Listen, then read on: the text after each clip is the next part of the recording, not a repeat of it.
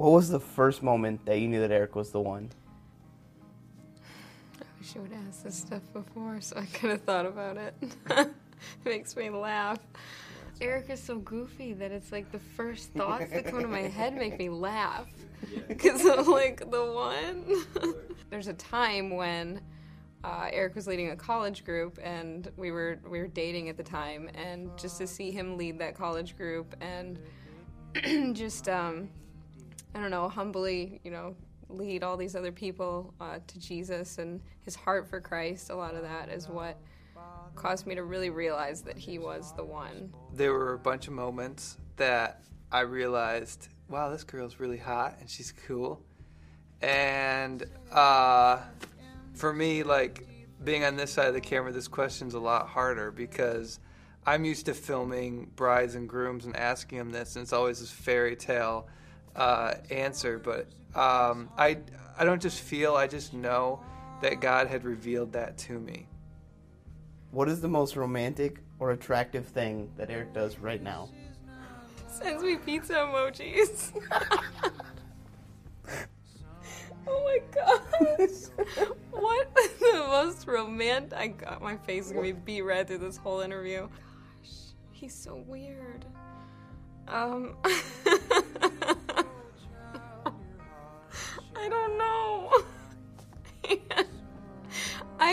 I would say that Eric, his personality is so funny that just his humor is really what's mostly romantic to me. So it's what's most fun. It's what keeps me most, you know, our relationship most engaged. So to be honest, yes, when he sends me pizza emojis, texts throughout the day, that's cool for me.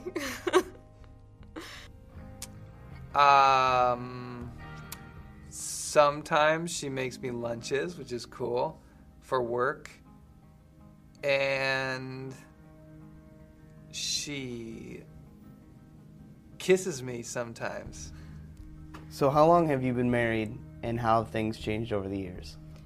We've been married 8 years, and I would say back then we were best friends, but today we're more than that. We're what the Bible says when it talks about two becoming one. We're definitely one. So I'd just say over the years our relationship has grown stronger. So what is the most romantic or attractive thing that you do for Rissa now that you have a family? Me? So probably not a lot. Before we were married, I did a lot, and I planned, you know, trips where she didn't know, but I'd like drive her to the airport, and we already had a whole trip planned, and I'm like, hey, we're going to Florida, and I've done stuff like that. I've done a lot of different things, but after we had kids, it definitely got more difficult, and I probably need to step up my game with that. But I mean, there's times still now I'll get a babysitter and tell Rissa, she won't know about it, and I'll tell her, hey, there's a babysitter coming tonight, and we're going out, and you know, that makes her happy. But to be honest, yeah, I probably gotta work on that area a little bit more. Okay, so this last one is tough, but when do you think you're going to have your next kid? I would say January 21st, 2017, because we're expecting right now, so yeah.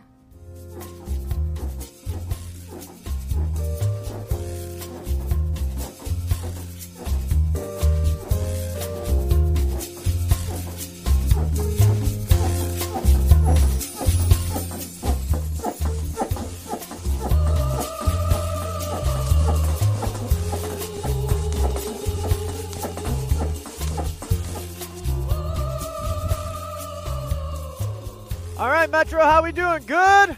Good, man. I'm pumped to be here. My name is Chris. Man, if you're brand new to Metro, it's a great, great time to be jumping into this thing because we are in week 2 of a brand new series called The Happiest Ending.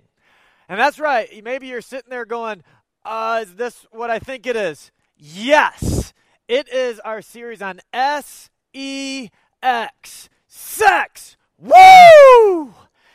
Yeah. And so, man, if you're brand new, you might be going, man, why are we doing this?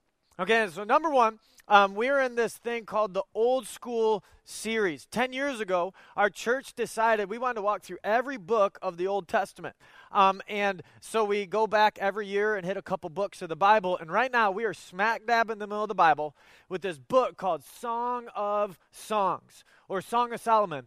And this literally is God's sex book, where God wanted to write us a book about how to handle sex. And so he made this book for us. Our problem is most of the time we forget about it. And because of that, man, a lot of us struggle. And say us because I'm with you. Like we lived in a sex-crazy world, right? Like we talked about last week. And so because of that, we're going to hit this thing right in the face, and we're going to talk about sex. And so if you have your Bibles, you can flip over to Song of Solomon, and today is going to be a fun day. So last week, let me catch you up to speed, we talked about this idea, sex is a good thing, right? And we celebrated sex, we cheered about sex, and then also we made sex about Jesus, which might be a little weird if you're brand new, but trust me, it worked. But this week, we're going to unbelievably practical as we're going to keep tracking through verse by verse, chapter by chapter through this book called Song of Songs. And today, if I could give a working title to the message, it'd be called this, The Art of Attraction. And so it's going to be awesome. Buckle up. It's going to be a good time. But let's first pray, and then we're going to dive in. God, I just pray for today, God. I pray for hearts to be open. God, I pray for our minds to learn, God. But most of all, God, we need you to be God in this room. God, we need you to transcend from heaven. God, we need you to mold us to be more like you, to understand your grace. And so, God, for all of us here, whether you're close to God or feel far away from God, God, I pray that we would be a people that would just be open to you working in our lives. In your name we pray. Amen. Amen.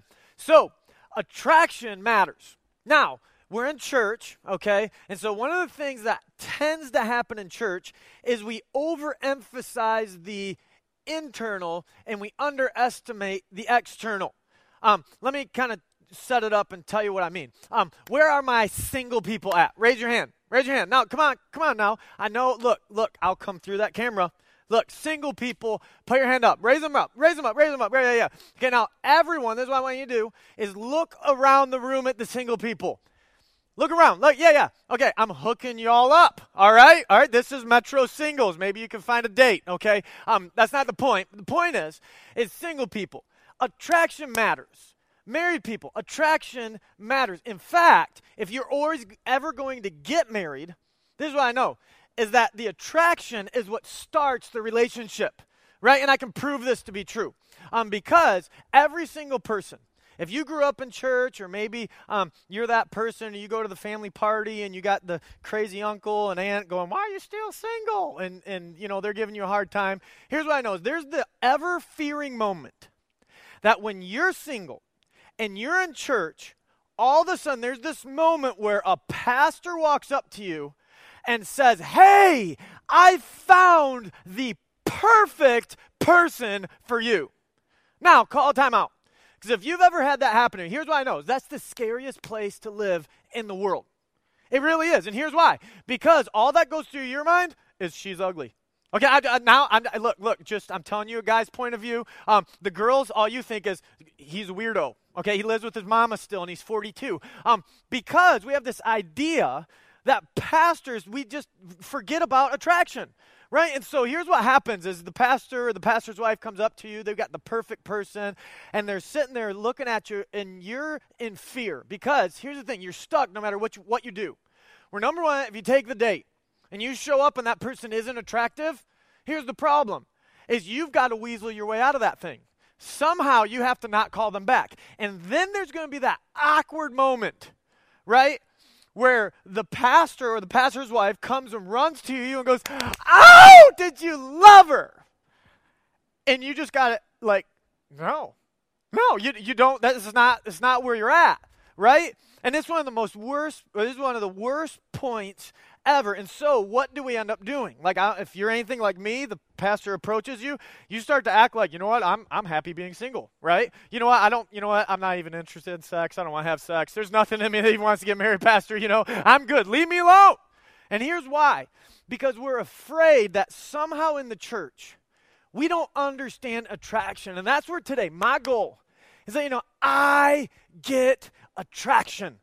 Attraction matters. If you're a Christian, attraction matters. If you're a non-Christian, attraction matters. If you're single, attraction matters. If you're married, it matters, especially in the context of sex. In fact, what we're going to do is we're going to start off, we're going to read a little bit in the book of Song of Solomon, where I want us to understand that God wasn't foreign to this idea of attraction. In fact, what I really do believe is that God created attraction to draw us to sex, and in marriage, it's awesome. Well, check this out. Check this out. Book of Song of Solomon, like we said last week, is this old couple writing a song or different stages of life, right, in their marriage. And so at this point, I just want to kind of walk us through, and I just want us to see the attraction between this husband and wife. And so remember, this is in marriage, okay, where it says this, Song of Solomon, chapter 1. And it says this, and we went over this last week. Let him kiss me with the kisses of his mouth. For your love is more delightful than wine. Take me away with you. Let us hurry. Let the king bring me into his chambers. Now, if you were here last week, here's what I know. We all went, oh, that's hot, right? That's what happened. But don't miss this, because the guy's looking in, this is a woman speaking. Every dude goes, I want a wife like that. I want a wife like that. And why? Because she's aggressive, right? Understand, man, she's aggressive. And the reason why, because she's attracted to her man, right? And so keep tracking with it. Chapter 5, the woman keeps talking. My beloved, now listen to the description, is radiant and ruddy. Now, I'm not sure I want my wife saying, oh, Chris, you're ruddy. I'm not sure. But long story short, for this woman, it worked. Okay, because this was her man, and it says, my beloved is radiant and ruddy, outstanding among 10,000. So she's like, dude, you're my man, and you stand out. And then it says this, your head is purest gold. His hair is wavy and black as a raven. His eyes are like doves. His cheeks are like beds of spice. His arms are rods of gold. His body is like polished ivory. His appearance is like Lebanon, choice as its cedars. Now, every woman, you get what's happening here. The men, look, we're all confused, right? Because the married dudes, especially, you're looking down and you're like, look, honey, I'm not 20 anymore. The ivory tower thing, it's more like, I'm not shaped, I'm shaped more like a muffin, you know, a muffin top, if you know what I'm saying? And so you got some issues happening here, but don't miss this, because what she's saying is I'm attracted to my man physically, right? This is very physical. And then things switch gears. Because it's not just like the woman starts talking, but like then the guy talks. And look at this. Lean into this, men. Where chapter 7, verse 1 says this, how beautiful are your sandaled feet, O princess daughter. Your graceful legs are like jewels. And so watch this. He's about to move right on up the little body there. So if there's little kids here, still need to get them out of here because it's about to get wild. And it says this, your navel is a rounded goblet that never lacks blended wine. Your waist is a mount of wheat encircled with lilies. Look at this. Your breasts are like two fawns, like twin fawns of a gazelle. Now, can't we agree? That's descriptive, but it gets weird because this dude just called her friends little fawns. Okay, that's weird, you know. And I actually had some people ask me, hey, Chris, you're a pastor. Why do they ask? Why does he call them fawns? And here's my answer, and you guys can take this with you. Take it home, but I think it's because you rarely see a fawn, and when you do, you just got to touch it. Okay, I don't know if that's funny or not, but either way, point is that's physical, and then just keep tracking. Your neck is like an ivory tower. Your eyes are the pools of Heshbon. Your nose is like a tower of Lebanon. So apparently she's got big schnoz. He digs it. I'm not 100% sure about that. But your hair is like royal tapestry. Then look at how beautiful you are and how pleasing my love. with your delights. Your stature is like that of a palm. Your breasts are clusters of fruit. I said, I will climb the palm tree. I will take hold of its fruits. Now, look, I'm not very smart, but what I know about this is when you read it, there's a lot of physical attraction. Can't we agree? And this is what I want, what I know. All of us want that. Like, unless you got the incredible gift of being single, okay, all of us want what we just read between a husband and a woman. Like, married women, what you want is for your husband to be gushing over you. Husbands, what you want is your wife to be gushing over you. Singles, you want to find a marriage where you both can gush over each other. That's what we all want. But don't miss this, because to get what we have in chapters 5 and 7, we got to go back to chapter 1 and understand that it does not start with the physical. Like, sure, there's an immediate attraction. I don't ever want to underestimate that. But here's what I think a working definition is how do we get into a relationship like this where there's attraction? As I think understanding this is attraction is physical, but it's also very, very spiritual. Do you understand that? It's physical, oh yes. But it's very, very spiritual. And I know you might be sitting there and you're going, well, hold on. I don't know if I agree with that. Maybe you're sitting here and you're brand new to the church thing going, okay, I know where this is going. Look, I don't even know if I'm there yet. I'm just trying to get life right a little bit. Look, that's totally fine. Here's what I'm going to ask everyone, no matter where you're at on the coin, is I want you to just have an open heart. Because here's what I know. The principles we're going to talk about are universally true, and I'm telling you, I just want you to look at a distance, and at the end of this thing, just ask, is this the kind of life that I want for myself? Because I promise you, no matter where you're at in faith, man, the wisdom of this book literally is incredible when it comes to attraction. And so, we're going to go back to chapter 1, and we're going to recap last week and keep moving, like I said, verse by verse through this book. Does that sound good? Okay, so first thing you want to write down is this. When it comes to attraction is this. Attraction is more than skin. It's more than skin. And look, praise God for this. Because unless you're Brad Pitt or Chad Doring, our worship leader, okay, like unless you're one of them, we don't age well. Like, oh, god darn. Like me, look, my wife is in trouble. Like I'm not going to age well. Like, look at this body, okay? Like, I'm skinny enough. Every year I get skinnier, okay? Like some of y'all, it's like a balloon. Okay, I just stick, okay? And what's going to happen when I get old? I'm going to be called I'm going to be flat man. Seriously, like, my skin's going to be all wrinkly and pruny, and I'm going to get the little chicken dangler thing right here. You know what I'm talking about? I'm going to be preaching, and it'll just be like wings just flapping, you know? It's going to be a mess. But that brings up the question, right? If attraction is only skin, look, our future does not look good. It just doesn't. But here's the reality. The question becomes, what is the thing that drives attraction? Because yes, it's physical, but what do we say? It's also spiritual, where I believe it's more than just skin. Look at me. I believe it's more than skin, but it actually begins with him, meaning Jesus. Now, I know that might seem like a jump, but that's where come back into our story, right? Like, this was the wild story, right? This is everything it is that we've been talking about. But understand what drives chapter 5, 6, and 7, all the crazy hot stuff, is because, man, these people from the beginning had something internal that was priceless. Well, check this out. So chapter 1. Verse 2 says this, let him kiss me with the kiss of his mouth, right? And these are things we talked about last week, right? And then it says this, for your love, that's huge. If you got a physical Bible, I'd underline that word, I'd circle that word. For your love is more delightful than wine. And then it says this, pleasing is the fragrance to your perfumes. Your name, that's another huge word. Like if you're studying the Bible, the two things, for your love, and then his name is like perfume poured out.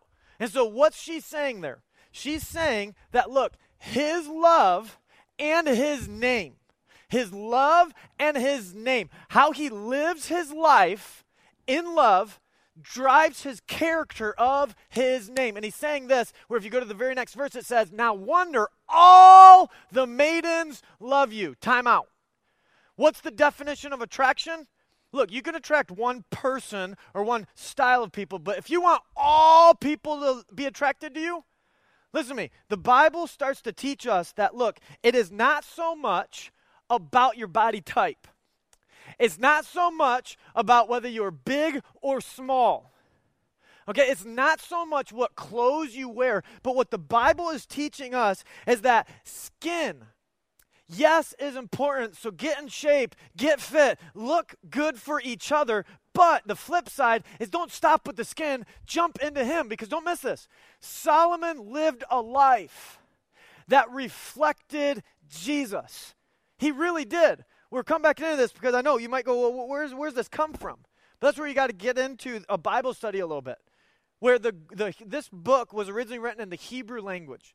In Hebrew, when it says the word love, it doesn't just have one word like we do, right? And so what it is this idea of love is a kind of love. It's a type of love. It's the Greek word dowd. And so what you could say is, man, now wonder the maiden love you because, man, you have this love or this doubt about yourself, right? And what's doubt mean? Doubt means sacrificial love. And so don't miss this, because the Bible's writing about this woman that's looking at her husband and saying, look, want to know why I was first attracted to you? I was first attracted to you because of how you sacrificially loved those around you. Don't miss that. Men, lean into this specifically. Is that your love and how you love, meaning a selfless, sacrificing love, namely the love of Jesus, right? Where he did not say, hey, I'm not going to go to the cross because I'm too comfortable in heaven. It's not what he did. What did he do? Scripture says, while we were still sinners, while we were far from God, look, Christ, Jesus, loved us. He sacrificially gave his life up to set us free, right? And so understand the foundation, right? You want to be attractive as a single person. You want more sex in your marriage. Listen to me. It does not start with going to the gym. Where's that? I'm not knocking that. I think that's a good thing. But I don't think it's just about the skin. I think it starts with him. It starts with Jesus. It starts with serving each other. It really does. And let me nail down on this a little bit. Because one of the biggest issues in marriage, right, why marriages are shredding and shattering in the church just as much as outside the church, is because, man, we're not sacrificially loving each other. Right? Single people, you're not sacrificially loving each other. Man, we're constantly trying to take and take and take and make each other serve us.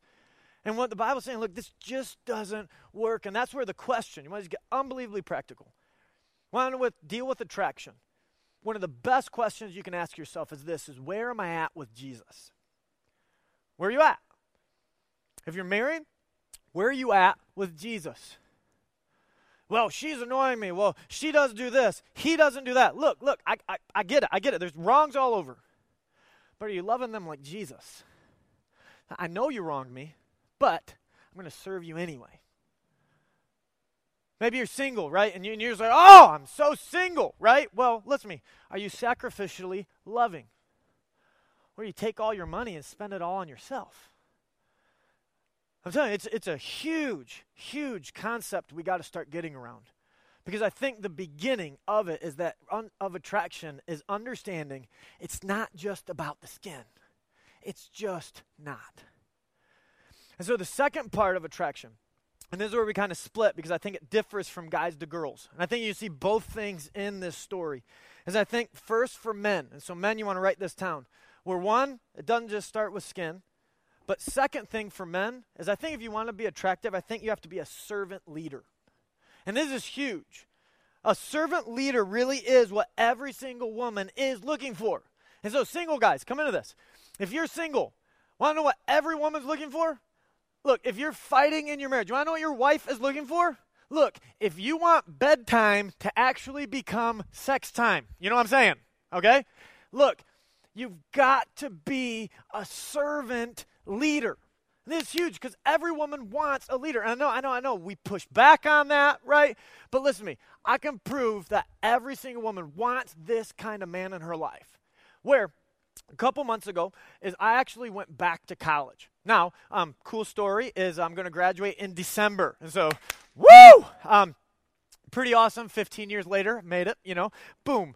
But anyway, point is I went back to a physical classroom. And this was like classic, cliche, everything you read about in the newspapers or online about college classroom was in this classroom.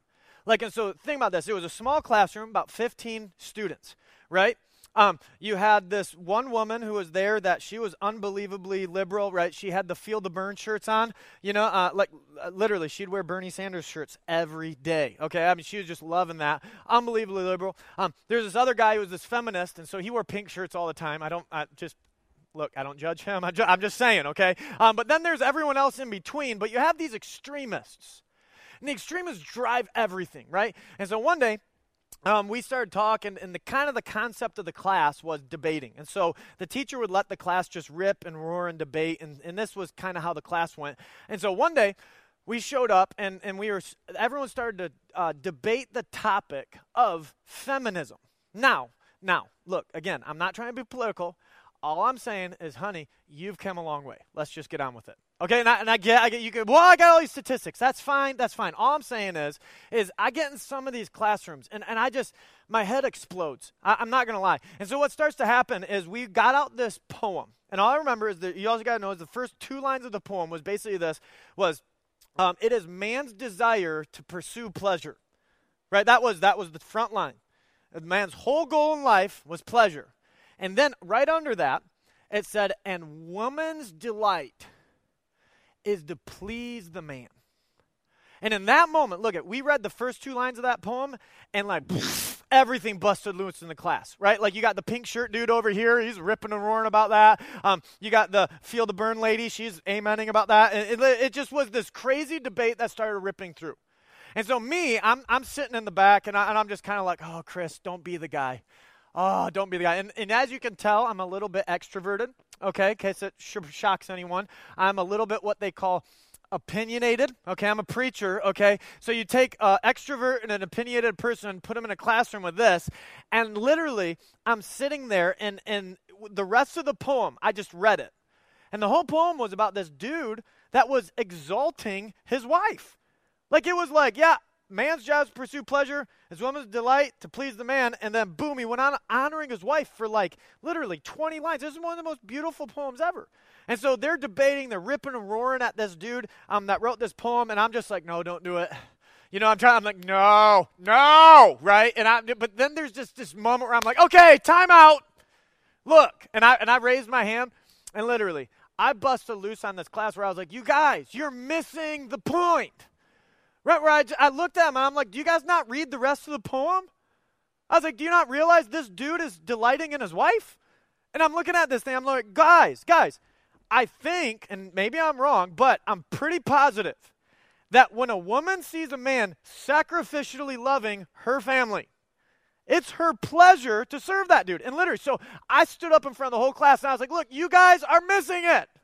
Look, women, it is a delight to serve a man that is actually serving and dying to themselves and sacrificing for the family. It really is. Like, I don't know. Like, literally. Like, and so I stood in front of the class and I said, you know what? My wife could be this poem. My wife loves to serve me. My wife understands this, but it's because she married a man that's a servant leader where she knows I go to work not to buy my toys. I go to work to buy her toys. Amen?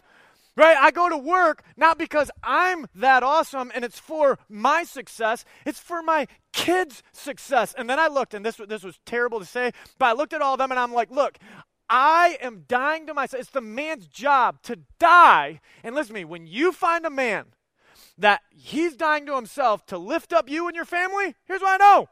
Ladies, you love serving that guy. And then I said this was unbelievably terrible. I was like, you would want to marry a man like me. Now, hang on, because the point wasn't I'm awesome, but the point was, look, there's a biblical principle where literally as I said that, you would have thought, like, come back to the classroom. You got Miss Liberal, You got the feminist dude over here in pink. You would think they would have ripped and roared and ripped me apart. That's not what happened. You know what happened? We about had church. Seriously, you had this one guy. His black, I remember there was this black dude with dreads. He was just like, amen, bring it, brother, bring it. You know, I mean, it was amazing. I was about to get acoustic guitar, like sing How Great Is Our God, lead them to Jesus. It was going to be awesome. Okay, we didn't do that. But the point is this. Everyone, look, you can be here and be the furthest thing away from God. But look, ladies, if you see a man that's actually living out this in their life, here's what I know. You're attracted to them. You're attractive. It's just how it is. And that's where for us, like I said, come back to this story. This is how this guy led.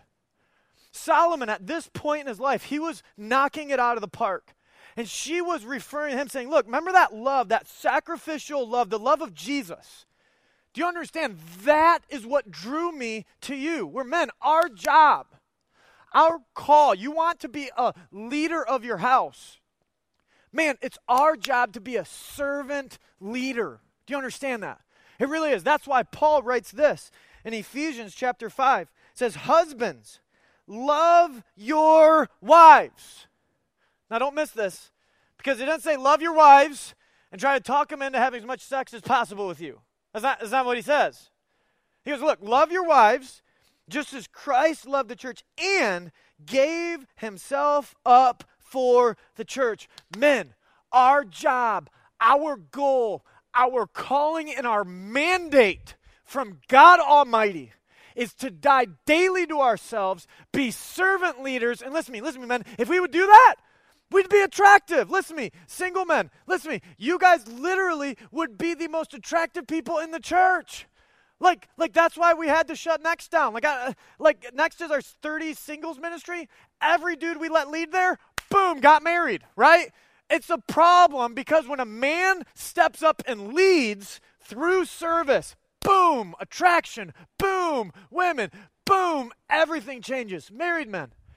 Listen to me, I understand one of the biggest complaints of married men is, look, I don't have enough sex. And look, men, I get it. But listen to me. The answer is not to nudge her in this sermon. The answer is not jump into bed and expect her just to light up. The answer is to lead her through serving her. And I know, you don't like this, okay? And ladies, don't nudge your husband back, okay? Like, just stop that. But don't miss this. Look, what would it look like, men, instead of you coming home after work and sitting on the couch, what would it look like if we came home and actually took the kids from the wife and said, honey, you sit on the couch, I'll take the kids? What if we just washed our own dishes after dinner? What if we cleaned the house? Heck, what if, men, bedtime? What if instead of trying to get her clothes off, you peel her socks off, get out the lotion, and just rub her feet? Men, what would happen? Ladies will tell you a lot more than it is now, right, ladies? Like, that's true. But don't miss this. It comes from this heartbeat of a servant leader. Men, we got to nail that. It first starts with Jesus, but then it moves right into acting as Jesus in the marriages. And then now let's switch gears, because I am an equal opportunity offender. Okay, so let's get the ladies in on this. We're ladies. You know what I think your next step is? Was one, what do you do with Jesus? That's first and foremost. But then right after that, I don't think it's servant leadership. Or I think it's a good thing, but I think it's this. You know what I think every man wants? What I think every man wants out of their woman is this, is to be confident. To be confident that you are beautiful. And I know that's hard, because here's what I know about women, is that you look in the mirror and you don't like what you see. You go, my clothes make me look fat. I don't like my clothes. And then you just throw away all your clothes, right? And then you get this process going. Like, this is hard. But don't miss this. What this guy wants, come back to Song of Solomon, what every man wants is for you to have a confidence to actually move in this thing called sex. Where the reason every dude looks at the first couple verses and she's looking at this thing, oh, hey, take me away with you. Like, let's actually go to bed. The reason every guy looks at that and is like, I want that, is because every guy wants there to be confidence in their wife. That's what they want. They don't want a girl that's shy, and that's the problem. And so you put those things together, and this is a lot of tension in marriage, right? Because you got the woman who you're looking at the mirror and you don't see what is in the magazines. You don't see what's portrayed there. And so you think you got to push it up or tease it up, or these need to be smaller or bigger depending on whatever's happening there. And there's this tension where because you feel a certain way when you look in the mirror, you shut down in your marriage. Maybe it's the flipped opposite if you're single. You look in the mirror and because you don't like your image or who you are, you give it away to every sleazeball that comes into your life. Listen to me, ladies. That's what every man wants. There to be sexual freedom in marriage. In marriage. Singles, a guy does not want to share you. And so before marriage, don't share it. Don't. You're worth more than that. I don't care if you don't feel valued. Listen, go for your husband's thoughts one day. I know it might, I'm not dating anyone. It's okay. You know, married people, understand your husband wants there to be freedom in the bed. Like, they want this, right? Rip my head off. Let's go. And I know that might, you're just being weird, right? No, I'm telling you, guys want this sense of confidence. Well, understand, come back to this woman. Here's what's so scary about this story. Is that she's in this moment where she's looking back on her wedding day saying, look, there was this freedom, but look, she almost missed it. Where at this point, we start to see in verse 5 this highlight of the first time they met, where she says, dark am I, yet lovely. O daughters of Jerusalem, dark like the tents of Kedar, like the tent curtains of Solomon. And then she says this, do not stare at me.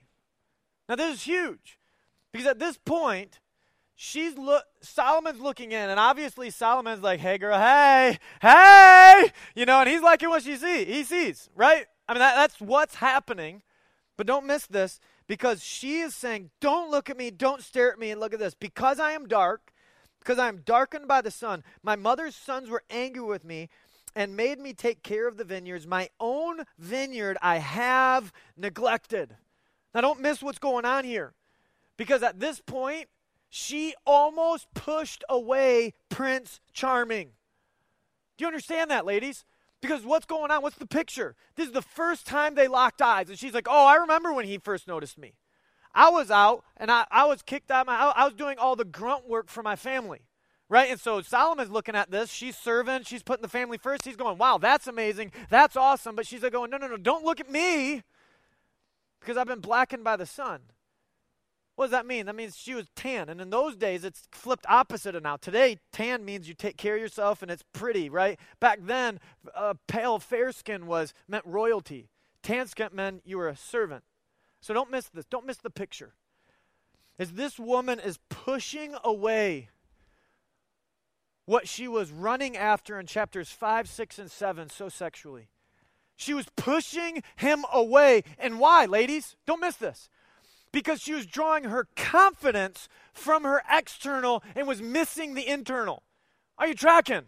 And understand, ladies, this is the biggest struggle any woman has, is feeling confidence in the body and in the beauty God gave you.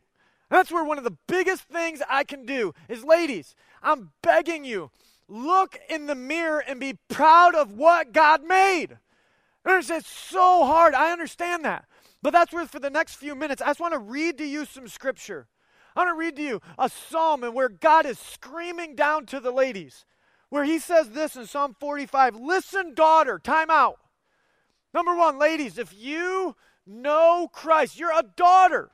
You're a daughter. Listen, daughter, and pay careful attention. Then he says this, forget your people in your father's household. And sons, forget what other people say. Forget what the magazines say is true beauty. Forget all the voices this world is pressing down on you to have a certain body shape, a certain style hair. Forget it all, because the King, meaning Jesus, is enthralled with your beauty. Ladies, if you don't hear anything else I say, understand this.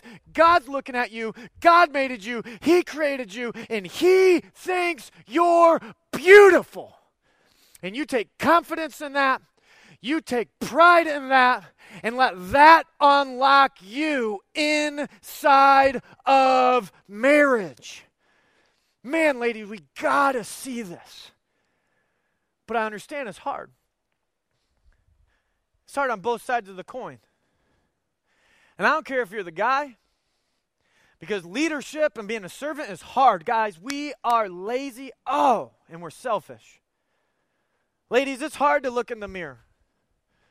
You got stretch marks from babies. You got tons of stuff going on. You start to get wrinkles, and it's hard to look in the mirror. And I understand no matter which side of the coin you're on, it's hard. And here's the question is, what do you do at this stage? And this is where this book becomes so beautiful. Remember, this isn't just a book about fairy tales and practicalities and it's just this physical relationship. No. Remember, it's supposed to teach us about how we interact with God. Or if you come back to this, remember the scene, right? The king is walking in and he's perfect. He's everything to her. Yet she's looking at him saying, no, don't even look at me. I'm blackened. Right? Isn't that our tension with God in terms of sex? Right, if you're married, you don't want God in your marriage because the sex is broken. Your relationships are broken, right? The men, you don't feel like you're leading. You don't feel like you're moving. The women don't feel beautiful. And you're going, God, no. And we go, I'm black and get out. The single people, we've made mistakes because the girls don't feel beautiful, because the guys are selfish. We've given ourselves way to every lust and desire to try to feel significant or feel beauty. At this point, you get to this stage where, look at this. She says, dark am I, yet lovely. O daughters of Jerusalem, dark like the tents of Kedar.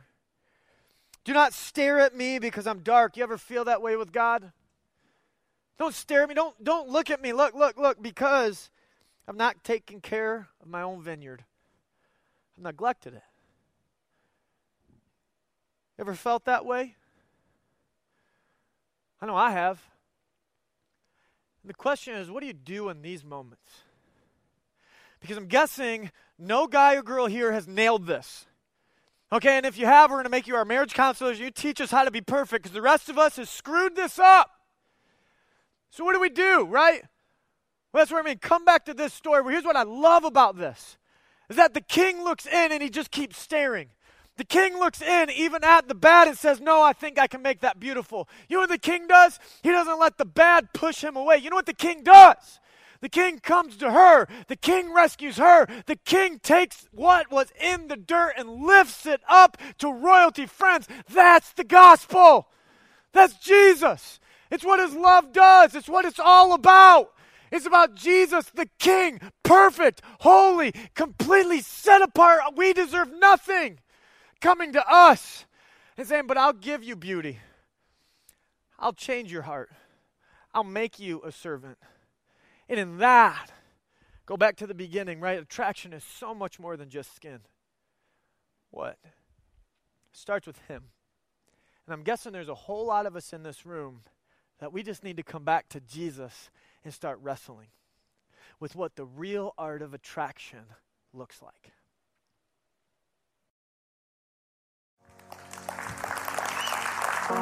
Wow. Hey, don't miss the overarching big thought that we should be walking away from this message with. It's basically this. The more like Jesus you are, whether you're a man or a woman, the more like Jesus you are, the more attractive you are. Jesus is the most attractive person who has ever walked the face of the earth. There were two qualities in Jesus that stood out above all others in his life, so much so that the scripture refers to him as the lion and the lamb. This mixture of qualities that Jesus had. The Lion of Judah, he's called, the Lamb of God. As the lion, Jesus was filled with a ferocious and powerful love. An aggressive kind of love, a kind of love that served the people around him, a kind of love that was willing to lay itself down, to sacrifice everything for the sake of the one he loves. Greater love has the world never seen than the love of Jesus Christ, the most beautiful, attractive love that any human eye has ever laid eyes on. But not only was Jesus filled with this ferocious and powerful love, he was also filled with a humble confidence in God. Never grasping his own rights, just humble and confident, trusting God, going wherever God said to go, doing whatever God said to do, not really caring what other people thought. The Lamb of God, who was willing to be led by his shepherd with a humble confidence.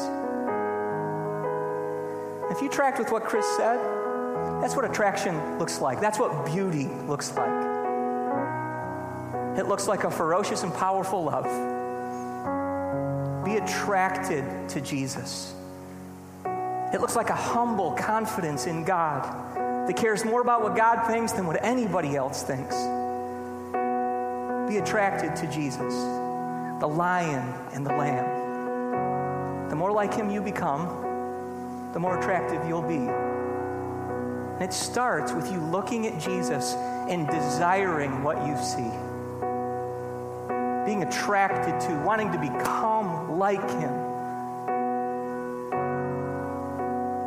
Are you attracted to Jesus? That's really the question, because you will become like what you were attracted to. When you look at Jesus, do you say, that's everything I want to be? I want to be like him. Listen to what it says in the scripture. It says this, sing to the Lord a new song. Sing to the Lord, all the earth. Sing to the Lord. Bless his name. Tell of his salvation from day to day. Declare his glory among the nations, his marvelous works among the people. For great is the Lord and greatly to be praised. He is to be feared above all gods, for all the gods of the peoples are worthless idols, but the Lord made the heavens. Listen to this.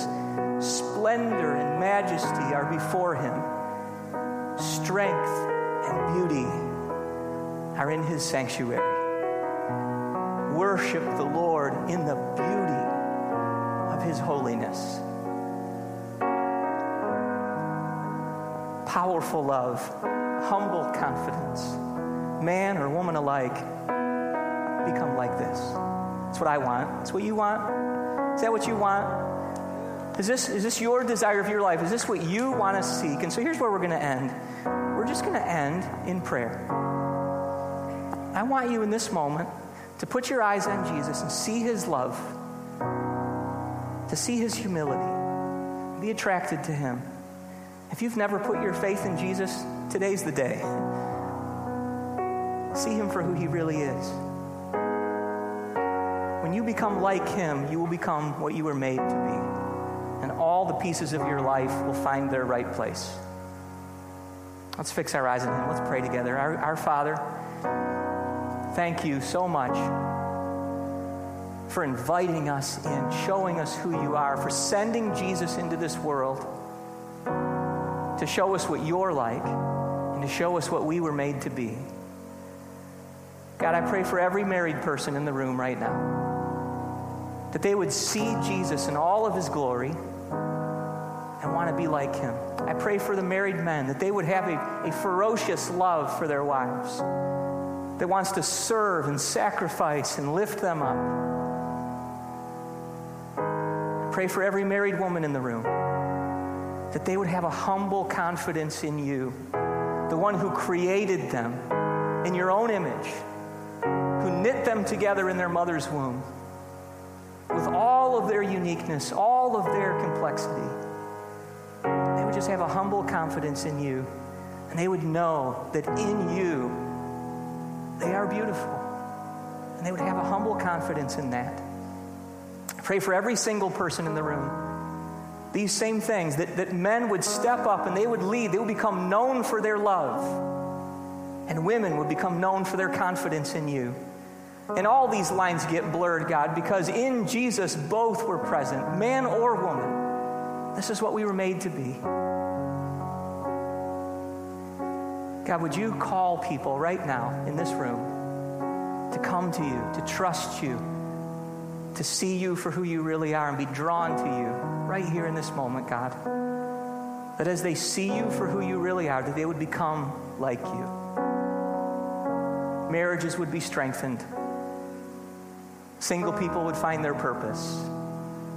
And all of us would walk in your great, perfect, amazing will for our lives. We surrender to you, God, in these moments. It's in Jesus' name we pray. Amen. Amen.